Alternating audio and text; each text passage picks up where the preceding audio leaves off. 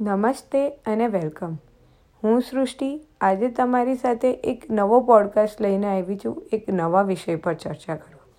આજનો મારો વિષય થોડો ગંભીર છે અને આજની સિચ્યુએશન જે છે કોરોના વાયરસવાળી એની માટે ઘણો મહત્ત્વપૂર્ણ છે. પણ હું એવું માનું છું કે કોરોના વાયરસ ના હોય, તો બી આ વિષય ઘણો મહત્ત્વનો છે. આ વિષય એવો છે જે આપણે સામાન્ય રૂપે ચર્ચા નથી કરી શકતા આના પર.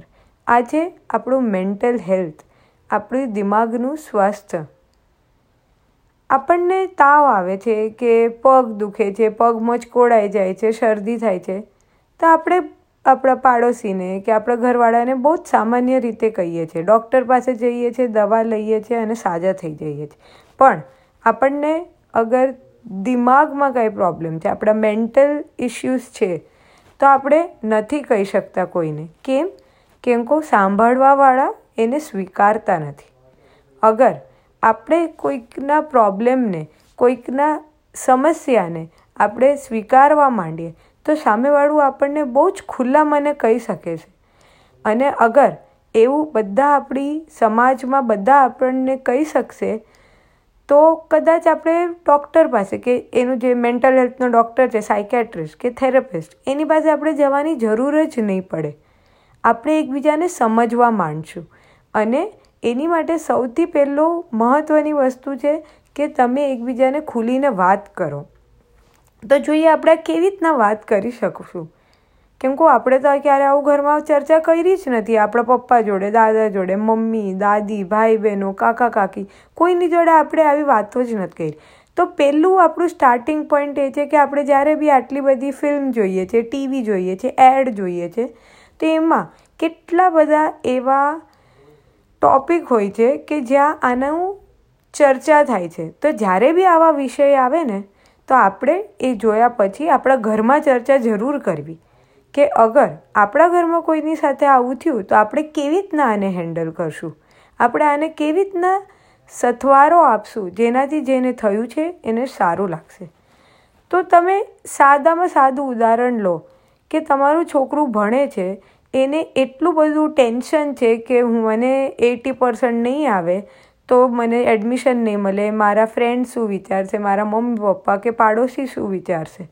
એની સાથે વાત કરો, એને કહો, બેટા, નહીં આવે તો કાંઈ નહીં. તે તારું પૂરું સો ટકા આપ્યું ને એ મહત્ત્વનું છે. તું તારું સો ટકા બધામાં આપ, જેમાં તારી હોશિયારી હશે ને, એમાં તું બધાથી બહુ જ અલગ દેખાઈ આવીશ. આ મારું એક ઉદાહરણ આપું તમને. હું છે ને પચીસ વર્ષ સુધી મારા મમ્મી પપ્પાના કવરની અંડર રહી છું. કોઈ દિવસ કશે એકલા નહીં જવાનું. અને પચીસ વર્ષ પછી હું અલગ દેશમાં એકલી રહેવા જતી રહી. એટલું બધું કાઠું હતું મારી માટે. ફિઝિકલી કે હું ભણવા ગઈ હતી, તો ભણવાનું કે એ બધું મને જરાય કાઠું નહોતું લાગતું. પણ એકલા રહેવાનું, જે ઇમોશનલ સપોર્ટ જોઈતો હતો, તે મારા મમ્મી પપ્પાએ ક્યારેય એવું નથી કીધું કે હા, એમાં શું? એકલા તો રહેવાય, એમાં તો કાંઈ પ્રોબ્લેમ નથી. એમાં શું ડરવાનું? બધું થઈ જશે. એના બદલે જે જે મારા ડર હતા, એના પર એમને ચર્ચા કરી છે. એનું કંઈક ઉકેલ પાડ્યો છે. તો એવી રીતના હું એક અલગ દેશમાં બહુ જ આસાનીથી ત્યાં સમાઈ ગઈ, ત્યાં રહેવા માંડી અને બહુ જ સારી રીતે ભણવું અને નોકરી મેળવી. પણ અગર મારી પાસે કોઈ માણસ ન હોત કેવા, તો હું અંદરને અંદર ડૂબાઈને કદાચ મેં બરાબર ભણ્યું ન હોત, બરાબર નોકરી ના મળી હોત અને કદાચ હું મગજથી અસ્થિર થઈ ગઈ હોત. તો કોઈ બી માણસ ત્યાં સુધી પહોંચે, એનું કારણ શું? કારણ એક જ કે વાત નથી કરી શકતું, એને કોઈ સાંભળવાવાળું નથી. તો હવે તમે ગોજો કે તમારા ઘરમાં કોને કોને એવું થઈ શકે? મારા ખ્યાલથી તો બધાને જ ઘરમાં થઈ શકે અને એટલે બધા ઘરમાં એવું વાતાવરણ રાખો કે બધા જ ઘરમાં ખુશ અને પોતાના મનમાં જે હોય એ કહી શકે. કાલે તમારી વહુ છે એને માસિક જશે એ કે જવાનો સમય આવશે. એને કહેવાય છે મેનોપોઝ ત્યારે એને બહુ જ રડવું આવી જાય, ગુસ્સો આવી જાય.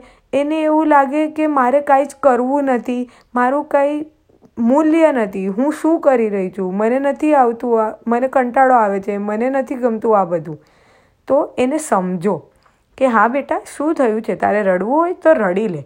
આજે આપણે ખાવાનું નહીં બનાવીએ તને થાક લાગ્યો છે. આજે આપણે ખાલી ખીચડી બનાવી દઈશું કે ભાખરીને દૂધ ખાઈ લઈશું એને સમજશો, એને ટાઈમ આપશો છ મહિના, બાર મહિના જ્યાં સુધી એના શરીરમાં જે બી પરિવર્તન થાય છે એ પૂરા થઈ જશે. પછી એ તમારી જેવી વહુ હતી એવી જ પાછી થઈ જશે. એ જ રીતે તમારા સાસુને સમજો કે એ એક બુઢાપામાં પ્રવેશ થઈ રહ્યા છે. બુઢા અને છોકરાઓ બધા સરખા જ હોય છે.